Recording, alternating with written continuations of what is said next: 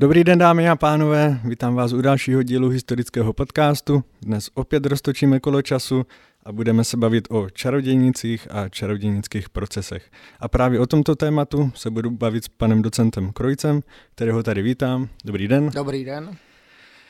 Ještě než, ještě než začneme probírat tohle téma, chtěl bych vás poprosit, jestli byste mohl uh, podepsat vaši knihu, která se jmenuje Kouzelnické a čarodějnické procesy v českých zemích a ve střední Evropě, kterou potom získá jeden z našich fanoušků na Hero Hero.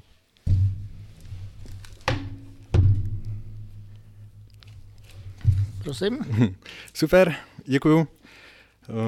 Koukal jsem, že kniha má cca pět set stránek. Jak náročné je mm-hmm. napsat takovouhle knihu a kolik to zabere času? Času to zabralo, zabralo několik, několik let, ta, ta práce nebo ta kniha vychází i z mých starších studií, které jsou tam samozřejmě doplněny. Mnoho nového jsem v té knize dopsal. V podstatě konečná verze téhleté knihy byla dokončena už v roce dva tisíce sedmnáct, když jsem ji uplatnil jako habilitační práci. A v roce dva tisíce devatenáct jsem ji připravil do tisku, ale následkem koronavirové epidemie vlastně mohla vyjít až v letošním roce. Takže mezi tím časem, kdy jsem vlastně tu práci dokončil a mezi dneškem vzniklo i několik dalších mých jakoby zásadních studií k dějinám čarodějnických procesů, takže je možné, že zanedlouho začnu připravovat další, už specializovanější knížku. A z jakých pramenů čerpáme? Když... Čerpáme z, z velmi různých pramenů. Ta kniha vlastně obsahuje speciální kapitolu, která je věnovaná pramenům k dějinám čarodějnických procesů. Primárně těmi prameny v Čechách jsou různé soudní protokoly, ale můžeme vycházet i z vyprávěcích pramenů, můžeme vyprá- vycházet z korespondence. Dá se říci, že takřka každý tedy český kouzelnický nebo čarodějnický proces má jin, trošku o jinou pramenou základnu, nicméně většinu těch pramenů tvoří písemnosti soudní provenience, to znamená výslechové protokoly, soudní, soudní korespondence, různá, různá dobrozdání, samozřejmě rozsudky a podobně, takže primárně jde o písemnosti soudní provenience, ale nejen některé kouzelnické nebo čarodějnické procesy máme dochovány, dochovány nebo dokumentovány jenom na, třeba na základě vyprávěcích pramenů. Takže je to, to znamená kronik nebo podobných, podobných věcí, ale říkám, převažují ty prameny, řekněme, soudní nebo justiční provenience. A jak moc jsou důležité i hmotné prameny? Hmotné prameny, hmotné prameny tady tvoří, řekl bych, jenom prameny subsidiární a většinou jsou to, jsou to prameny toho typu, jako jsou, jako jsou um, různé tedy tištěné, tištěné demonologické spisy, takové ty typické hmotné prameny, dejme tomu archeologické, tady hrají, řekl bych, okrajovější roli. I když samozřejmě archeologie popravy, včetně míst poprav čarodějnic, samozřejmě je, se rozvíjí v posledních dvaceti letech ve střední Evropě velmi bouřlivým tempem. Mm. Zmínil jste kouzelnické a čarodějnické procesy.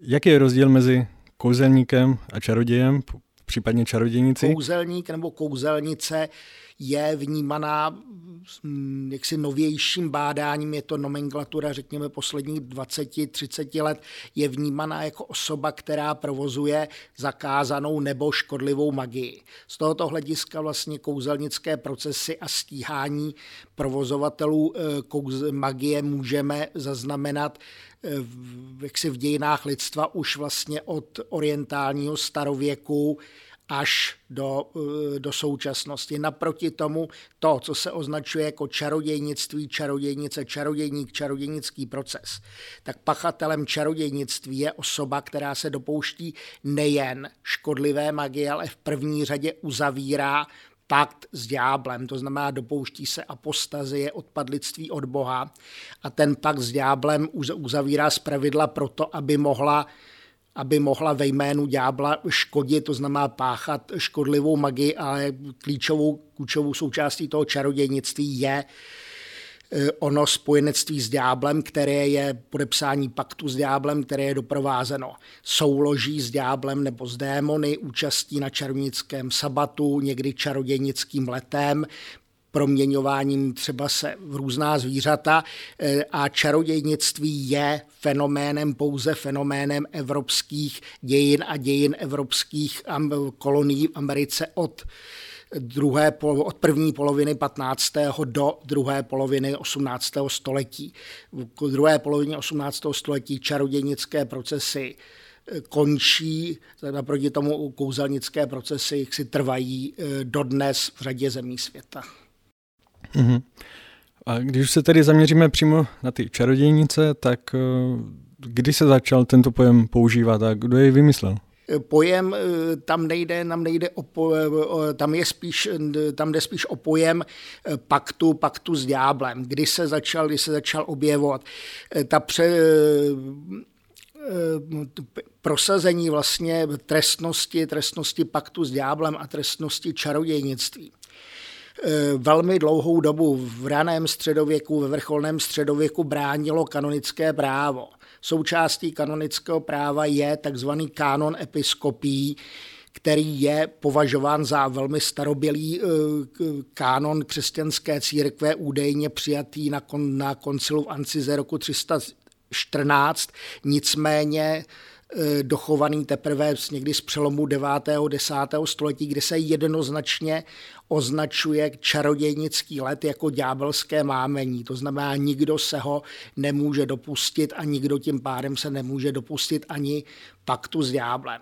To znamená, a tato tradice toho kánonu episkopí byla zlomena teprve v pr- během první poloviny patnáctého století, kdy se začalo vytvářet povědomí o existenci jakési čarodějnické sekty v analogii k dřívějším kacířským sektám, které pra, jejich příslušníci právě uzavírali pakt s ďáblem za účelem toho, aby, aby škodili aby škodili lidem, aby škodili, škodili prostě úrodě nebo, nebo prostě škodili společnosti. Takže a také vlastně teprve v první polovině nebo v druhé čtvrtině patnáctého století vznikají první významné čarodějnické traktáty, které vlastně tudletu, tohleto pojetí toho čarodějnictví jakožto paktu s ďáblem propagují.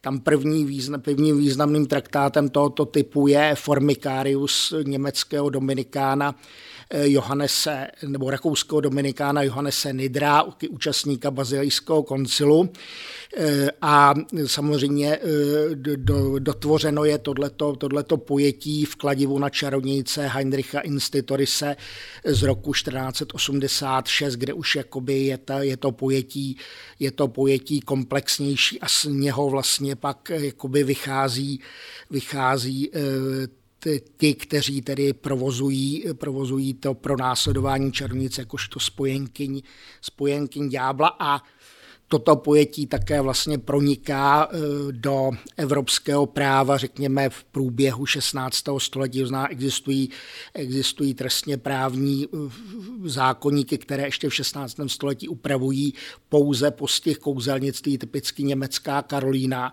Naproti tomu existuje saská, saská Saské konstituce z roku patnáct sedmdesát dva už trestají čarodějnictví vyloženě jakožto spojenectví s ďáblem. Když bychom se ještě pobavili o té charakteristice, vy jste říkal, ten hlavní znak byl nějaký pakt s ďáblem. Ano. Co třeba vzhled?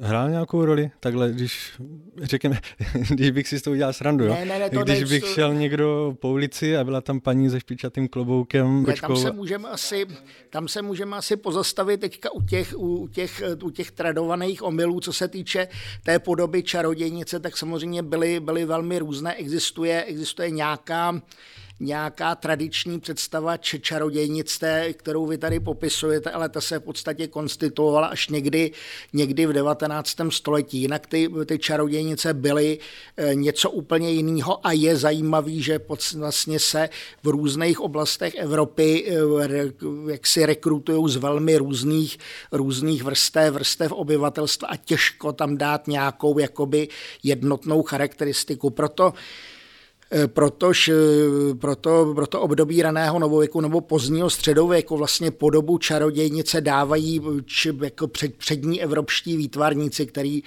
jak si produkují jejich vyobrazení. To se týká třeba Hanse Baldunga Greena, který má ty, ty jak si otylé, otylé, otylé nahé, nahé dívky, které prostě tam provozují soulož s ďáblem, že jo? Nebo obrazy čarodějnice Albrechta Dürera jsou velmi slavné. Obraz čarodějnického sabatu od Petra, Petra Brechla, takže ty, ty utvářely ty, ty, dobové, ty dobové představy, nicméně, nicméně samozřejmě v tom reálu ty, ty čarodějnice byly velmi různé, velmi různé osoby a mohly se tedy rekrutovat jak z řad chudých žen, tak z řad měšťanské elity, například první nebo jednou z prvních kouzelnic popravených v Praze v roce čtrnáct set devadesát osm byla Johanka Kameníková, to byla manželka bývalého dlouholetého primátora Nového Města pražského Jana Kameníka, to znamená jaksi naprostá nejvyšší vrstva mm-hmm. toho města. A o jakých obdobích se bavíme ve spojitosti s honem na čarodějnice? V souvislosti s honem na čarodějnice se zbavíme v zásadě o období od první poloviny patnáctého do druhé poloviny osmnáctého století, přičem samozřejmě v různých zemích ta dynamika, dynamika pronásledování čarodějnic byla různá.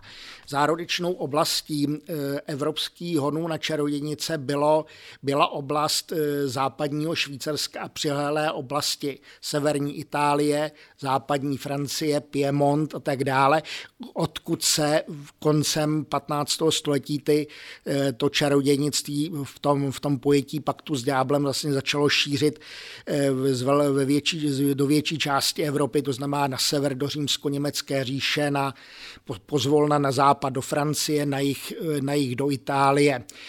U nás vlastně v Čechách první kouzelnický proces, první kouzelnické procesy v Čechách a na Moravě můžeme zaznamenat až na konci patnáctého století, pak vlastně pravidelně tady probíhají po celé šestnácté století kouzelnické procesy, ale něco, co bychom mohli označit jako čarodějnický proces, kde se opravdu jedná o pakt s ďáblem, máme doloženo teprve v Praze v roce šestnáct set čtyřicet čtyři, ale zase většina dalších procesů z, domě, z provozovateli magie se týká pouze kouzelnictví, nikoli, nikoli paktu s ďáblem. To znamená, v Čechách máme ty, ty klasické čarodějnické procesy prezentní velmi málo. Co se týče Moravy, tak samozřejmě je ten veliký, jsou ty veliké severomoravské čarodějnické procesy, šumperské a velkolosinské a samozřejmě do Čech doléhaly ozvuky čarodějnických procesů, které se odehrály na území Nízkého knížectví ve Slezsku, což je oblast, která týká z větší části Polsko, z menší části ovšem okres Jeseník na Moravskoslezském nebo Olomouckém kraji, takže tam, tam se, tam se odehrálo, odehrálo daleko větší pronásledování čarodějnic než na té na té severní Moravě v těch Velkých Losinách, kde vlastně jenom v letech šestnáct set padesát jedna padesát dva tam bylo, tam bylo popraveno nebo jiným způsobem zavražděno kolem dvě stě padesát čarodějnic. Ty procesy měly celoevropský ohlas a různým způsobem zasahovali i, zasahovali i blízká nebo sousední území, včetně například, jak se ukazuje, Prahy. Pojďme k těm procesům. Můžeme si na nějakém konkrétním případě, konkrétním území, nechám na vás, vysvětlit, jak to celé probíhalo od toho nápadu nebo myšlenky, že na tomhle území jsou nějaké čarodějnice, přes výslech, proces. Ne, ty, jakoby, jakoby ty, ty, ty podněty ke konání čarodějnických procesů byly velmi různý. Též vlastně ke konání kouzelnických procesů byly uh, velmi různé.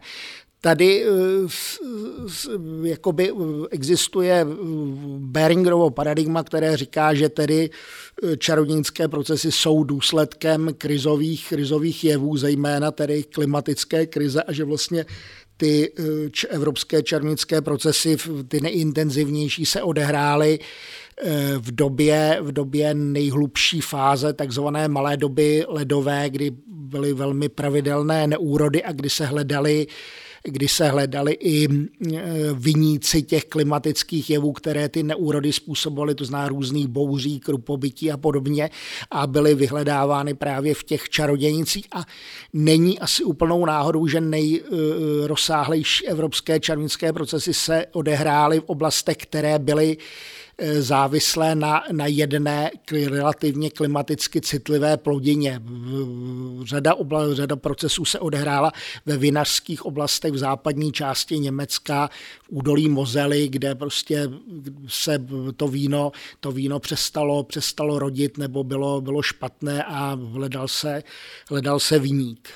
Nicméně není možné, není možné udělat jednu jedinou, nebo říci jeden jednu jedinou příčinu těch čarodějnických procesů, protože byly, byly velmi různé, jejich příčiny byly velmi různé, dynamika byla velmi různá, že i když se podívají čtenáři do mé knihy, tak uvidí, že tam propisované kouzelnické nebo čarodějnické procesy mají velmi rozličnou dynamiku, jejich spouštěcí, spouštěcí faktor je různý. Tady můžu uvést klasický příklad severomoravský procesu. Co bylo spouštěčem severomoravského procesu? Je to zobrazeno i ve filmu Kladivo na čarodějnice, kdy vlastně žebračka v kostele v Sobotíně nepoz- vyplivla, vyplivla hosty s, s tím, že se, že teda se pokusila, nebo za účelem toho, že chtěla použít hosty jakožto čarodějnický prostředek. Konsekrovaná hostie byla považována za jeden z nej. jeden z nejsilnějších magických prostředků, který mohl být vůbec k dispozici.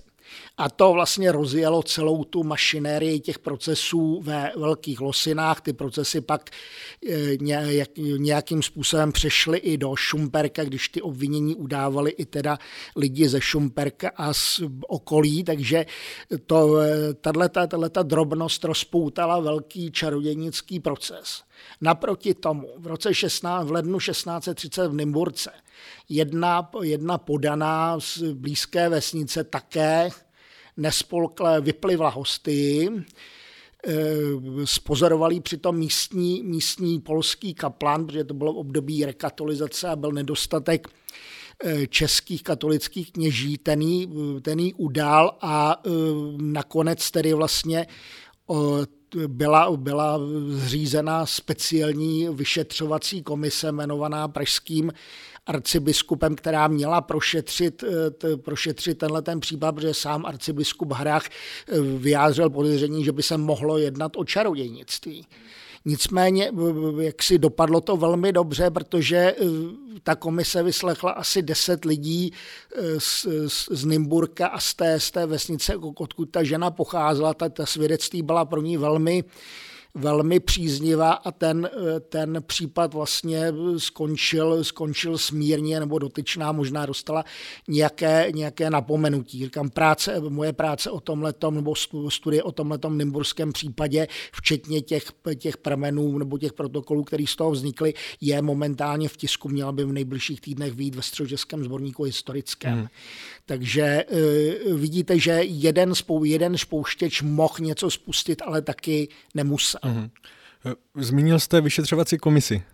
Z jakých lidí se skládala? Vyšetřovací komise, která byla v tom Nymburce, byla jenom dvoučlenná a skládala se z poděbradského děkana a děkana Mladoboleslavského. To znamená tam jakoby jenom, jenom dva lidi, nicméně běžně se běžně ty vyšetřovací komise v případech čarodějnických procesů, to se týká třeba těch Velkých Losin nebo toho Šumperka, byly pěti, sedmi člené. Dobrá, a když teda v tom procesu budeme pokračovat dál, našel se nějaký spouštěč, ten člověk, který, kterému to bylo dáváno za vinu, byl nějakým způsobem vyslýchán. Jak takový výslech probíhal? Výslech, výslech mohl probíhat samozřejmě, samozřejmě velmi, velmi různě. Pakliže máme samozřejmě tu klasickou klasickou představu o tom, že tedy ta dří, dříve nebo později bylo rozhodnuto o podrobení té podezřelé osoby, osoby tortuře a při té tortuře už mohla vypovědět ledacos, udávala další, další osoby z údajného čarodějnictví a tím se vlastně vytvářela, to, vytvářela ta, ty, ta dynamika toho, těch procesů. Tam ovšem na, to, na tomhle tom způsobu vedení procesu musel mít samozřejmě někdo, někdo Někdo zájem, to znamená někdo, někdo, kdo nebyl ochoten to, ochoten to zastavit tím, že třeba by tam opravdu dal nebo použil jakýchsi ochranných prostředků, které i to právo, právo potře- jak si, kterým disponovalo. To znamená, pokud někdo chtěl tímto, tímto excesivním způsobem vést čarodějnické procesy, tak je samozřejmě mohl vést a mohli je vést poměrně, poměrně dlouho. Že? Existují samozřejmě případy, případy desítek německých takzvaných čarodějnických komisařů, který se na, najímali jednotlivá města nebo jednotlivé německé vrchnosti přímo k vedení čarodějnických procesů. Pro ty lidi to byla, byla profese, za kterou dostávali zaplaceno, velmi slušně zaplaceno, takže jejich zájmem bylo vést čarodějnické procesy a vést jich co nejvíce.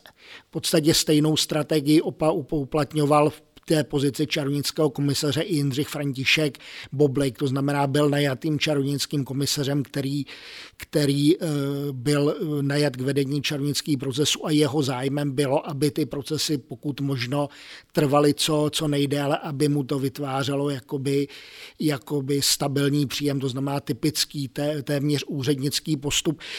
V německé literatuře jsou, jsou jaksi ty životopisy čarodějnických komisařů, které si opravdu najímal, najímal kde kdo, tak jsou i jakoby jednotlivě, jednotlivě zpracovány. Například v nedávné době jsem četl životopis čarodějnického komisaře, který byl původně mohučským, mohučským koblen, kobleneckým měšťanem a později tedy, později tedy měšťanem nějakého menšího města v Německu a ten se opravdu nechával ve dvacátých třicátých letech sedmnáctého století různými obcemi nebo vrchnostmi najímat jako čarodějnický komisař a jako na jeho kontě jsou stovky obětí, stovky obětí čarodějnických procesů. Mm-hmm. Existuje nějaká statistika toho, jak velká byla šance, že budete sproštěn, sproštěn, sproštěn, viny? sproštěn viny. Samozřejmě tady je představa, že když se někdo dostal ze soukolí čarodějnických procesů, tak nebylo úniku. Ano. To neodpovídá v žádném případě skutečnosti, protože velmi záleželo na regionu, regionu kde tedy ty čarodějnické procesy probíhaly. Například podíváme-li se do Benátek ve třicátých letech šestnáctého století, tak tam jaksi byl, byl, byly řádově nízké desítky procesů s provozovateli magie ročně, nicméně trestů smrti tam bylo vynášeno naprosté, naprosté minimum. Naproti tomu, pak, když se někdo dostal do soukolí, já nevím, těch velkolosinských procesů, tak tam jak se už víceméně nebylo úniku, protože tam byl, tam byl jakoby zájem na, na, likvidaci těch, na likvidaci těch lidí, ten zájem toho čarodějnického komisaře ani na jak, takné vrchnosti. Takže velmi záleží na tom, kde se ty procesy, procesy odehrávaly, jaký to, byl, jaký to byl proces a nedá se to převést na žádný společný jmenovatel. Mm-hmm. Mm-hmm. Existovala třeba nějaká příručka, jak takové procesy vést? Samozřejmě tou první, první významnou příručkou k vedení čarodějnických procesů byla, bylo Kladivo na čarodějnice, včetně přesně řečeno třetí kniha Kladiva na čarodějnice. Později samozřejmě vznikalo takových příruček více, to Kladivo na čarodějnice bylo na počátku nebo na přelomu šestnáctého a sedmnáctého století bylo vytlačeno knihou španělského v Nizozemí působícího jezuity Martina del Ria, Dere, Dere magi, Disquisitionum Magicarum Libri Sex, které jako po níž pak už to kladivo nevycházelo, protože se opravdu používalo tohleto daleko racionálnější Disquisitionum Magicarum. Tady v mé knize je možno vidět i titulní stranu tohoto, tohoto tisku. Byla to opravdu jenom příručka, tedy nějaké návody, nebo to bylo bráno i závazné? Jako... Ne, nebylo to, nebylo to bráno jako právně závazné, skutečně šlo o příručku, nicméně Když sledujeme vlastně protokoly z červnických procesů, tak ty soudci, kteří o tom rozhodovali, tak se často odkazovali nejen na příslušný právní předpis nebo nějaký komentář k tomu, k tomu právnímu předpisu nebo obecně nějaké dílo trestně právní jurisprudence, ale často se odkazovali právě na I, ty, i ta démonologická díla, nejčastěji v, to, v tom sedmnáctém století na, na dílo Žána Bodéna nebo právě na, na Deleria, ale také třeba na ještě tehdy na kladivo na čarodějnice. To znamená, to znamená bylo, to použi, bylo to používáno jako jeden z podkladů rozhodování, protože v té době ty soudci nebyli povinni vycházet pouze z psaného práva, ale měli samozřejmě více možností na, na základě čeho rozhodovat. Mm-hmm. Další známý pojem v této souvislosti je útrpné právo. Jak velkou roli hrálo? V čarodějnickém procesu hrálo samozřejmě velmi významnou roli, protože v momentě, kdy soud dospěl k závěru, že osoba je vážně podezřelá z toho, že teda se dopustila deliktu kouzelnictví nebo škodlivé magie, tak měla být podrobena tortuře.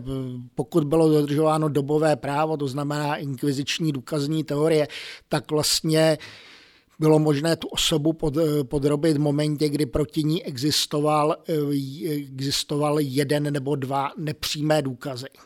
Naproti tomu nebylo možné v inkvizičním procesu nikoho odsoudit, pokud k němu, buď proti němu neexistoval přímý důkaz. To znamená, nebylo to, nebylo možné, jako teď je to možné, odsoudit někoho na základě řetězce nepřímých důkazů. Musel být dosažen přímý důkaz.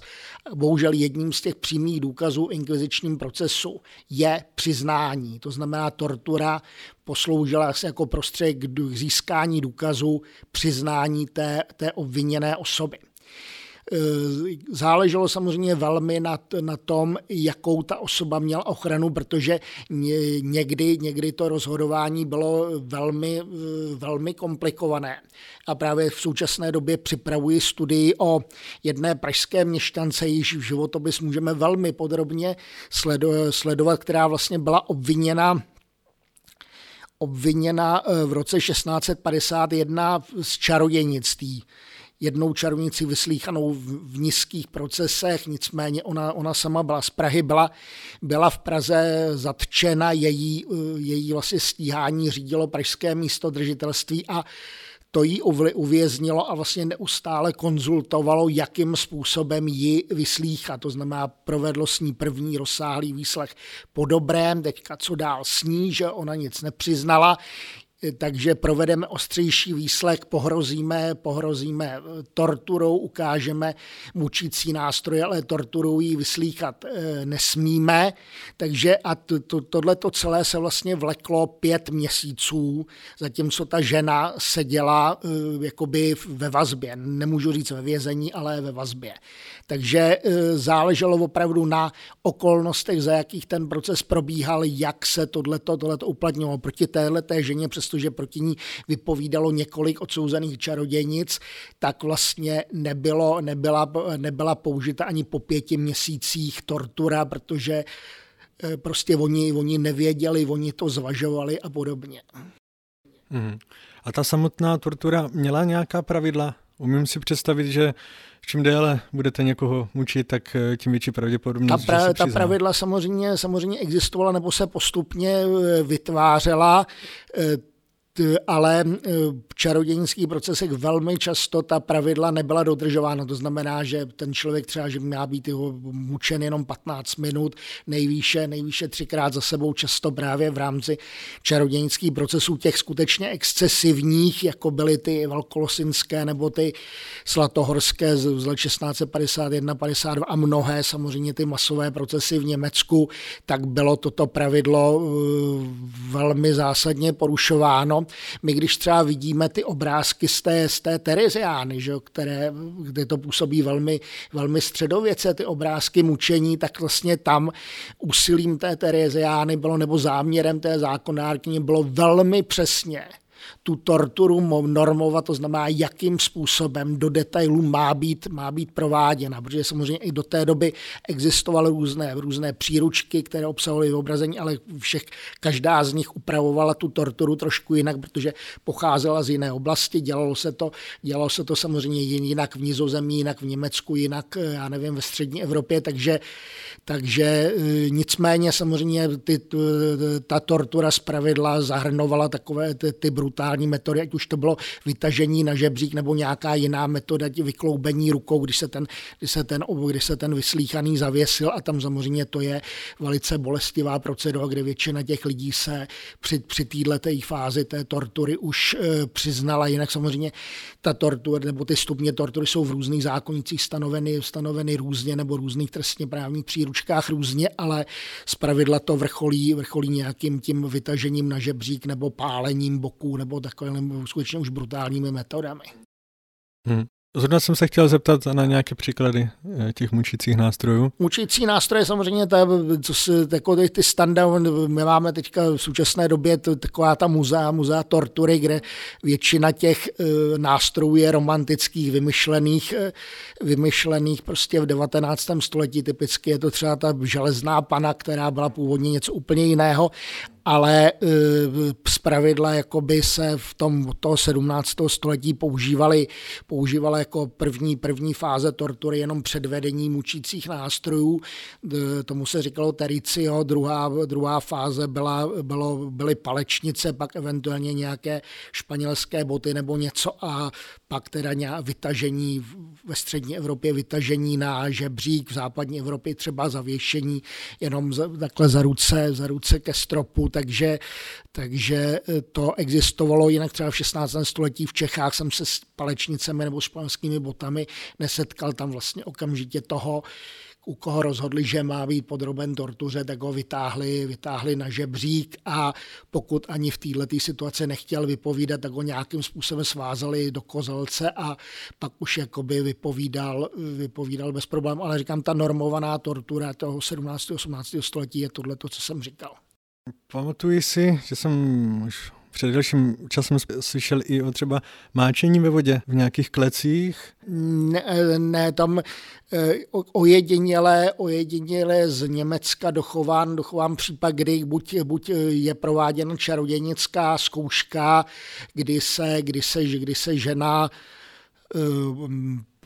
nebo zpravidla teda čarodějnice ponoří, ponoří do vody a když, když jí voda nepřijme, tak je čarodějnicí, když jí voda přijme, tak čarodějnicí není. A naví... Přijme ve smyslu, že se utopí. Že se, že se utopí nebo že se potopí a zachránějí, tam z, tak to má řadu, ale je to, je to relativně ojedinělej případ, protože ordálové zkoušky, jak si v Evropě v raného nověku už příliš vítanou záležitostí nebyly a Dru, druhá možnost je, že samozřejmě v Německu se aplikoval trest utopení, trest smrti utopení pachatelům, pro pachatele různých hrdelních deliktů a třeba ten trest utopení se v, jako v, v nám blízkých oblastech, jak zjistil nedávno kolega Papáč, uplatňoval v Košicích proti těžkým zločincům, kteří byli topeni v Hornádu. Že jo? Takže u nás nebo v Čechách a na Moravě, v zemích České koruny trest utopení neexistoval, ale v Německu nebo v, právě u Hrácho můžeme zaznamenat. Předpokládám, že asi hodně lidí třeba umřelo při tom výslechu, nebo bylo to tak jako udělané, aby, aby trpěli, ale... Ne, samozřejmě velk, velká část... Velká část žen, zvláště žen, ale i mužů, kteří byli vyšetřováni v čarodějnických procesech, tak zemřela, zemřela ve vězení. Mohlo to být buď právě na následky zranění utrpěných při tortuře, mohlo to být, dejme tomu, v důsledku nějaké, nějaké epidemie, mohlo to být v důsledku jaksi dlouhodobého hladovění nebo ob těch, těch podmínek, v kterých byli ty, ti lidé umístěni, takže to záleželo asi na, okol, na odolnosti každého jedince. Byli lidé, kteří samozřejmě dokázali e, přežít e, dlouhé týdny nebo měsíce v extrémních podmínkách a naopak lidé, kteří e, prostě to, to, tohleto prostředí velmi rychle zdeprimovalo a vedlo to teda k nějakému jejich skonu, takže tam samozřejmě záleželo velmi, velmi na konkrétní oběti. A co tresty? Myslím si, že nějak ve společnosti je zakořeněno to, že čarodějnictví se automaticky rovná smrt. Byly ty tresty nějak odstupňované? Čarodějnictví, čarodějnictví se samozřejmě ne, nerovná automaticky smrti, méně se čarodějnictví nerovná automaticky upálení. Pakliže budeme mluvit o všech pronásledovaných provozovatelích magie v té době, řekněme konce středověku, raného novověku, tak jaksi upálení můžeme zaznamenat jen ve, velk, ve výrazné menšině případů, dokonce i v těch severomoravských procesech, což se málo ví, tak původně byly ty prvních, prvních pět šest let tam bylo používáno upálení zaživa, později tam bylo používáno stětí s následným upálením mrtvého těla nebo spálení mrtvého těla čarodějnice na hranici, takže ani tam ta představa, že, byly, že tam byly čarodějnice jenom upálování, není. Jinak samozřejmě těm provozovatelům magie bylo možno ukládat velmi různé tresty, anebo trestně, trestně právní sankce, takže řada těch, kteří byli obviněni z čarodějnictví za nějaký, nějakým způsobem z toho vyvázla bez jakéhokoliv trestu, to je třeba typicky ten nymburský příklad, nebo tady píšu vlastně o těch vyšetřovaných žácích té malostranské jezuitské školy, kteří nakonec skončili, kteří se pokoušeli vyvolávat ďábla a bylo to šetřeno místodržitelskou komisí, již předsedal mimochodem vnuk Tychona de Brahe a tam nakonec ta komise dospěla k závěru, že sice vyvolávali ďábla, ale že ho nevyvolali a že mají být teda trest potrestáni svými rodiči nebo pestouny, to jest výpraskem. To znamená, skončilo to, skončilo to takhle, takhle smírně. Skoro okolostí jsem se zabýval nedávno postihama vlastně pachatelů kouzelnictví v Praze od druhé poloviny sedmnáctého a počátkem osmnáctého století. Tam je pro různé formy kouzelnictví stíháno asi čtrnáct lidí. Z těch čtrnácti lidí vlastně většina z nich vyvázla relativně mírnými tresty, to znamená napomenutím nebo vypovězením z města nebo vystavením na pranýři, zmrskáním a podobně. Pouze t, ve čtyřech případech je tam vynesen trest smrti, jednou je to nad třemi lidmi, kteří e, způsobili e, jaksi nějakým čarodějnickým nástro, nápojem, magickým nápojem smrt podaného, takže tam prostě došlo vlastně, to bylo doprovázeno k travictvím a potom po druhé jedna žena z maďarsky znící jménem Lindvajová byla v Praze odsouzená k trestu smrti za jaksi podvodnou nekromanci, to znamená, ona vyvolávala, vyvol, jakoby vyvolávala ducha mrtvých, kterýho jí dělal jakýsi, jakýsi najatý student a tam bylo vidět, že není potrestána za čarodějnictví tímto trestem smrti, ale je, je potrestána vlastně za podvod, takže tam Tam pokud někdo provozoval nějaké jaksi magické praktiky typu, já nevím, že prodával, prodával magické byliny nebo sliboval, já nevím, narazení pokladů, tak tam, tam jaksi to, to dopadalo velmi, velmi mírně v Praze v této době. Paradox, byť ve stejné době vlastně proběhly severomoravské procesy, které, které vlastně byly doprovázeny osmdesáti nebo kolika prostě rozsudky smrti. Takže když se takhle teďka zpětně koukáme na ty případy, dá se, dá se říct, že se někdo o takové činy opravdu pokoušel a někdo byl jenom v nějakém, řekněme, vykonstruovaném procesu? Ano, ano, to se, to se dá říct nepochybně, protože řada těch, řada těch, těch lidí, kteří jsou souzeni v těch kouzelnických procesech, tak nějaký typ magie provozovala. Mé ukázkou toho je v mé studii příklad nymburských čarodějnických procesů, kdy vlastně bylo vidět, že ti sedláci skutečně používali různé teda magické předměty, aby jim prospívalo domácí hospodářství, to znamená kradli hostie, kradli boží muka, kradli, kradli já nevím, provazy, provazy vyselců a dělali z nich různé, různé prachy, nápoje a podobně. A tam samozřejmě mohlo dojít k tomu, že vyprodukoval nějakou, nějakou prostě tekutinu, kterou, kterou pak napojil, napojil zvířata, ta zvířata pošly, způsobil škody své vrchnosti a tak dále. To znamená, mělo to nějaké jakoby reálné škodlivé dopady. Takže řada těch lidí, kteří kteří skutečně teda byli vyšetřováni pro, pro tohleto provozovala magie, stejně jako ty žáci ty jezuitské školy nepochybně se bavili tím, že ve volných chvílích vyvolávali ďábla, jak si nevědouce, co z toho může, může vzejít. Takže řada z nich byla, byla provozovateli magie mezi, mezi těma, mezi čarodějnicemi. Samozřejmě figuroval velký počet, velký počet osob, které, které provozovaly různé formy léčitelství nebo, nebo poskytovaly různé magické služby typu vyhledávání ztracených věcí nebo hledá, hledání pokladů a podobně. Takže tam šlo skutečně o nějaké provozování magie ve smyslu, ve smyslu nějakých rituálů k směřujících k dosažení nadpřirozeného výsledku, ale samozřejmě pak jsou oběti čarodějnických procesů, který nikdy s tímhletím neměli vlastně nic společného a přesto se stali, stali obětí prostě proto, že by že je někdo obvinil z účasti, z účasti na sabatu a oni to, dejme tomu, při, pak při dalším útrpném výslechu přiznali, přestože nikdy nic takového ani v náznaku jakoby neprovozovali. Tady je typický příklad, který bohužel v této knize není ještě pojat, budu tomu asi věnovat zvláštní knihu pražské čarodějnice Ursuly Kristmonové, zvané Kupersmídin, která vlastně je naprosto typickou ukázkou té zcela nevinné čarovnice, zná čarovnice, která vlastně osoby, která patří k měšťanské elitě a kterou někdo prostě z jejich příbuzných, tehdy už velmi vzdáleného slezského, slezský Zlatý hor obviní z čarodějnictví, že se účastnila na sabatu, že lét, létala na ten sabat z Prahy do Hradce Králové.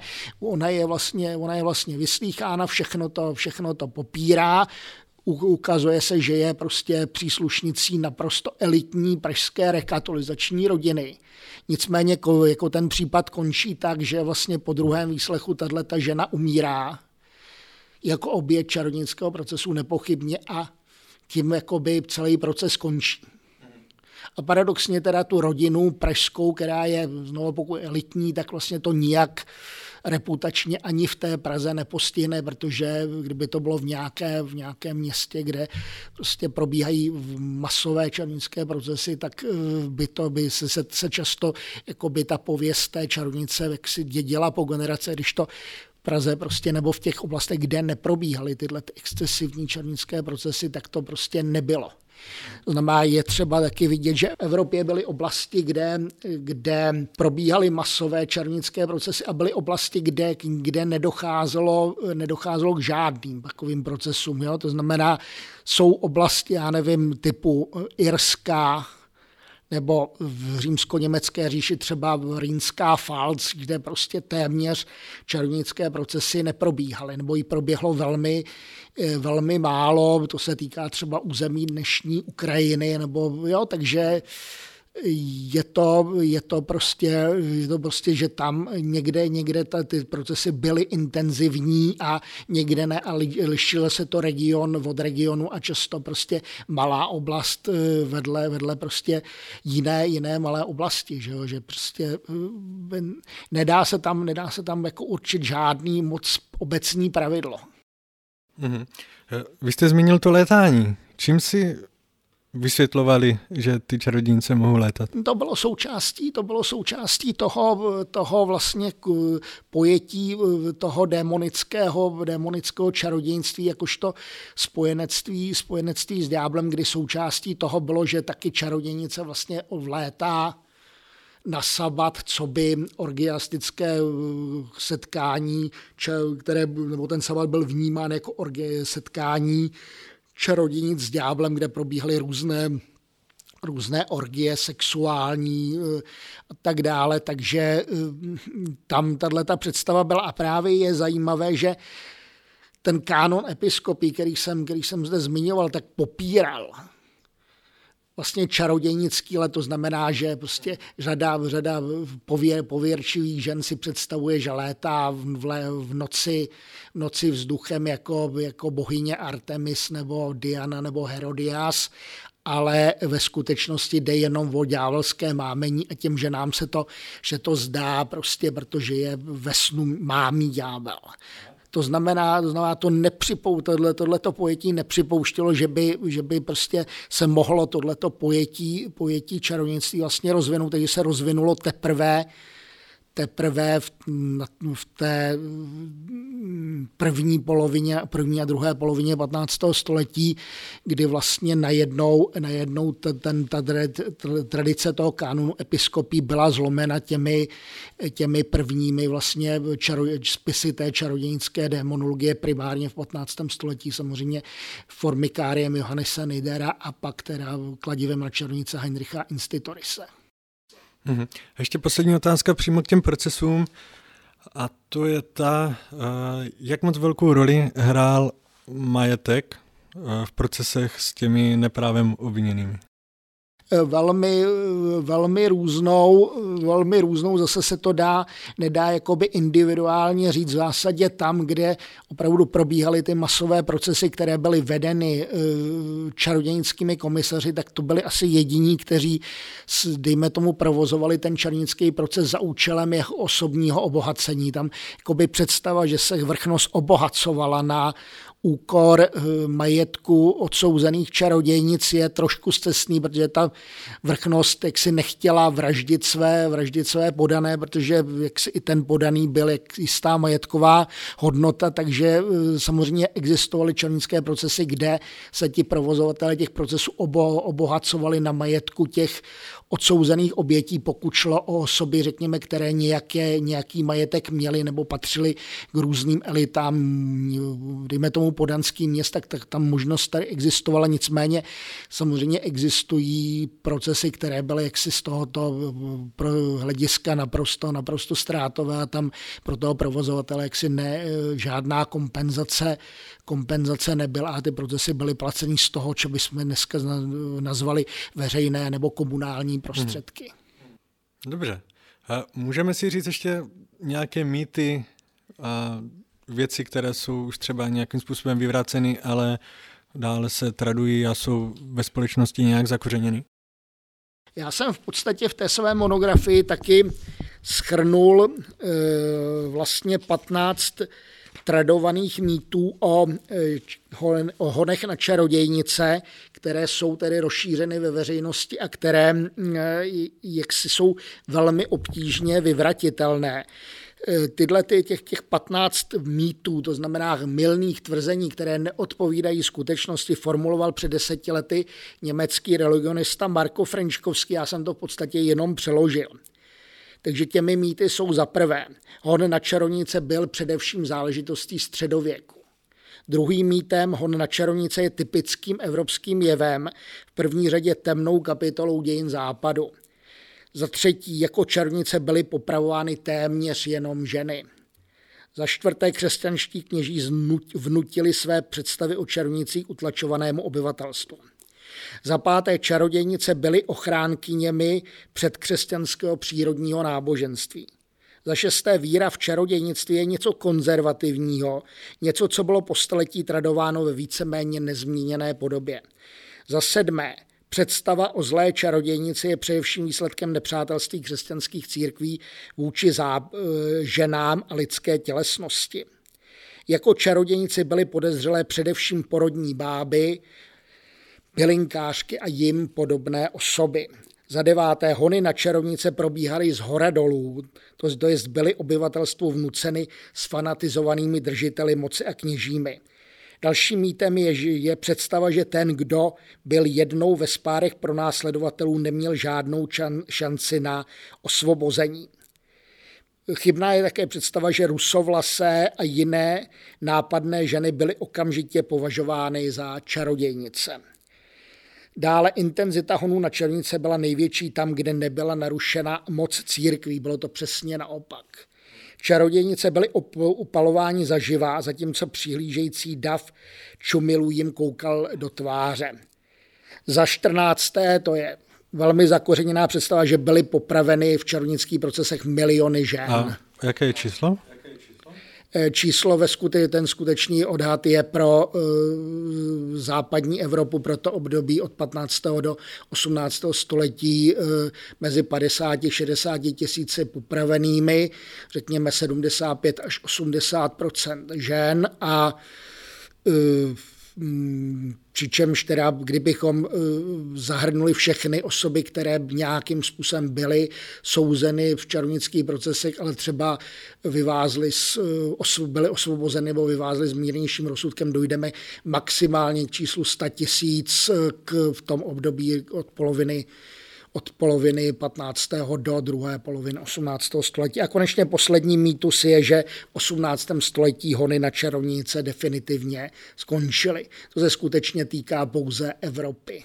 Ještě možná bychom se mohli zastavit, to je jakoby součástí povědomí posledních desetiletí u toho takzvaného čarodějnického mýtu dvacátého století. To je vlastně, to je vlastně ta představa, která, se, která je velmi tradována v současné době a je vlastně nesena různý tou poválečnou vlnou ezoteriky těch různých novopohanských, novopohanských náboženství, a samozřejmě dočítáme se o ní i v různých ezot, nejen ezoterických časopisech, ale třeba i v bulvárních médiích a podobně. Tedy vlastně pět e, chybných představ toho čaru, nebo pět, pět součástí toho čarodějnického mýtu e, dvacátého století shrnul e, německý kulturolog Felix Wiedemann. Opět jsem, se, jsem to přeložil. Za první, prvním tvrzením tohoto mýtu je, že skutečně existovaly čarodějnice, to je ženy, které prováděly určité činnosti a z toho důvodu byly pronásledovány. Za druhé, jako moudré ženy či čarodějnice byly, jako moudré ženy byly čarodějnice reprezentantkami potlačované předkřesťanské, náboženské nebo sociální tradice. Konkrétně byly činné jako kněžky, šamanky, porodní báby nebo léčitelky. Dalším mýtem je, že v rozporu s mizogyními představami církve a o morálce a jejím konstitutivním nepřátelstvím vůči tělesnosti a sexualitě vedly tyto ženy nezávislý život zaměřený na smyslová potěšení a spjatý s přírodou. Za čtvrté, čarodějnice zepřely novému křesťanskému společenskému řádu a vynikly jako rebelky a bojovnice. A za páté, z těchto důvodů byly čarodějnice plánovitě pronásledování církví, čarodějnické procesy byly tudíž zhora iniciovanou vyhlazovací či likvidační akcí, které padly za oběť miliony lidí. To znamená, vidíte, že, jsou to, že je to mýtus, o který se vlastně opírá řada současných ženských, ženských hnutí, feministických hnutí, různých tedy levicově orientovaných, orientovaných feministek, představitelů jaksi moderních evropských levicových stran, přestože je to absolutní, absolutní mýtus. V této knize nicméně ukazuju, že, ten, že tenhle ten mýtus, s tímhletím mýtem se setkáváme třeba i v seriózních českých vysokoškolských učebnicích nebo v některých, některých i vědeckých historických příručkách posledních dvaceti letech. To znamená, ten mýtus se velmi obtížně vyvrací, že to tak není, že, že tohleto všecko, co bylo řečeno, jsou mýty, že ženy vlastně nebyly těmi rebelkami, že nebyly ani nositelkami nějaké, nějakých tradic rodu, ani nebyly, ani nebyly těmi ochránkyněmi, ochránkyněmi domácího krbu, které byly označovány muž, muž, mužsko, muži, muži za čarodějnice a podobně. Takže to, i toto je, toto je naprostý, toto je naprostý mýtus. Pan doktor Wiedemann tomu věnoval pětisetstránkovou knihu a vlastně všechny tyhle, ty, tyhle ty mýty detailně analyzoval, jak vznikaly, jak se vyvíjely, a postupně je tedy vyvracel. Kdybychom to vzali globálně, na základě čeho přestalo být čarodějnictví vnímáno jako nějaká hrozba? Řekněme. Tam samozřejmě hrálo, hrálo, roli spousta, hrálo roli spousta faktorů. Tady se, tady se říká, že samozřejmě osvícenská, osvícenská vzdělanost to nějakým způsobem, tomu nějakým způsobem zabránila. E, současné bádání akcentuje tak ještě dvě další věci. Jednak, jednak to posilování, posilování raně novověkého, nebo chcete-li absolutistického státu, který vlastně dokázal najednou ovládat, ovládat i podřízená teritoria, to znamená o tom, kdo má být popraven v čarodějnických procesech, nerozhodoval nějaký majitel panství nebo nebo drobný, drobný šlechtic, ale rozhodoval o tom už vládce nějakého většího centralizovaného teritoria, který dokázal tyhle, ty, tyhle ty procesy zastavit, takže se ukazuje, že třeba na území Římsko-německé říše probíhaly či masový čarodějnický procesy většinou v malých teritoriích nebo v duchovních knížectvích, které měly slabou správu, ale neprobíhaly velmi, ve velmi omezeném rozsahu ve velkých teritoriích, které byly centralizovány, jako bylo třeba vévodství bavorské. Tam se to dařilo velmi. A potom tam hrálo nepochybně velmi významnou, významnou výraznou roli také vlastně prosazování práva, protože paradoxně, i když když se prostě důsledně používal tehdejší dobové, dobové trestní právo, které bylo značně brutální, tak přesto jeho důsledné užívání v zásadě bránilo konání čarodějnických procesů v nějakém excesivním rozsahu, že se vytvářely nějaké, nějaké série pro následování, masové procesy a podobně. Že tímto způsobem vlastně velmi, velmi omezila čarodějnické procesy v Itálii svatá inkvizice už v první polovině sedmnáctého století prostě jen proto, že vydala přísná pravidla, jakým způsobem mají být ty procesy provozovány. To znamená, zavedla tam i jistou ochranu ochranu těch, těch obviněných, což samozřejmě to velmi, velmi přibrzdilo, což se týká vlastně, když to, když to vidíme v dnešním světě, i jiných excesivních akcí, že pokud probíhají podle nějakého reglementu, tak, tak jaksi není, není možné, nejsou možné tak rozsáhlé excesy. Nicméně, co se týče ukončení těch ukončení procesů, tak je zajímavé, že prostě v různých zemích skončily v různé době. V amerických koloniích, například v amerických koloniích v sever, v sever, nebo v britských koloniích v Severní Americe, to znamená v Nové Anglii, ty všechny čarodějnické procesy vlastně proběhly v letech šestnáct set čtyřicet sedm až šestnáct set devadesát dva. Po těch slavných čarodějnických procesech v Salemu už se nikdy v Nové Anglii žádné čarodějnické procesy nekonaly.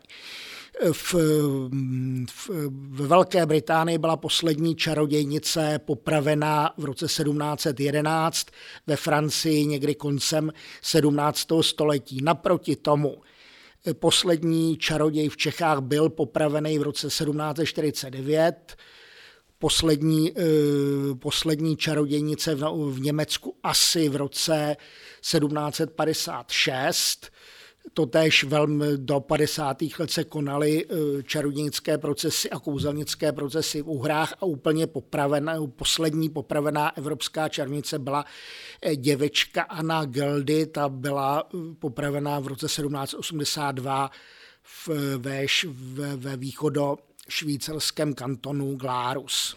Tak jo, super, myslím si, že jsme si řekli velkou spoustu informací a další asi půl hodinku najdete na Hero Hero, kde pan docent bude odpovídat na vaše otázky. Ještě připomínám, že na Hero Hero se můžete také zúčastnit soutěže o jeho podepsanou knihu.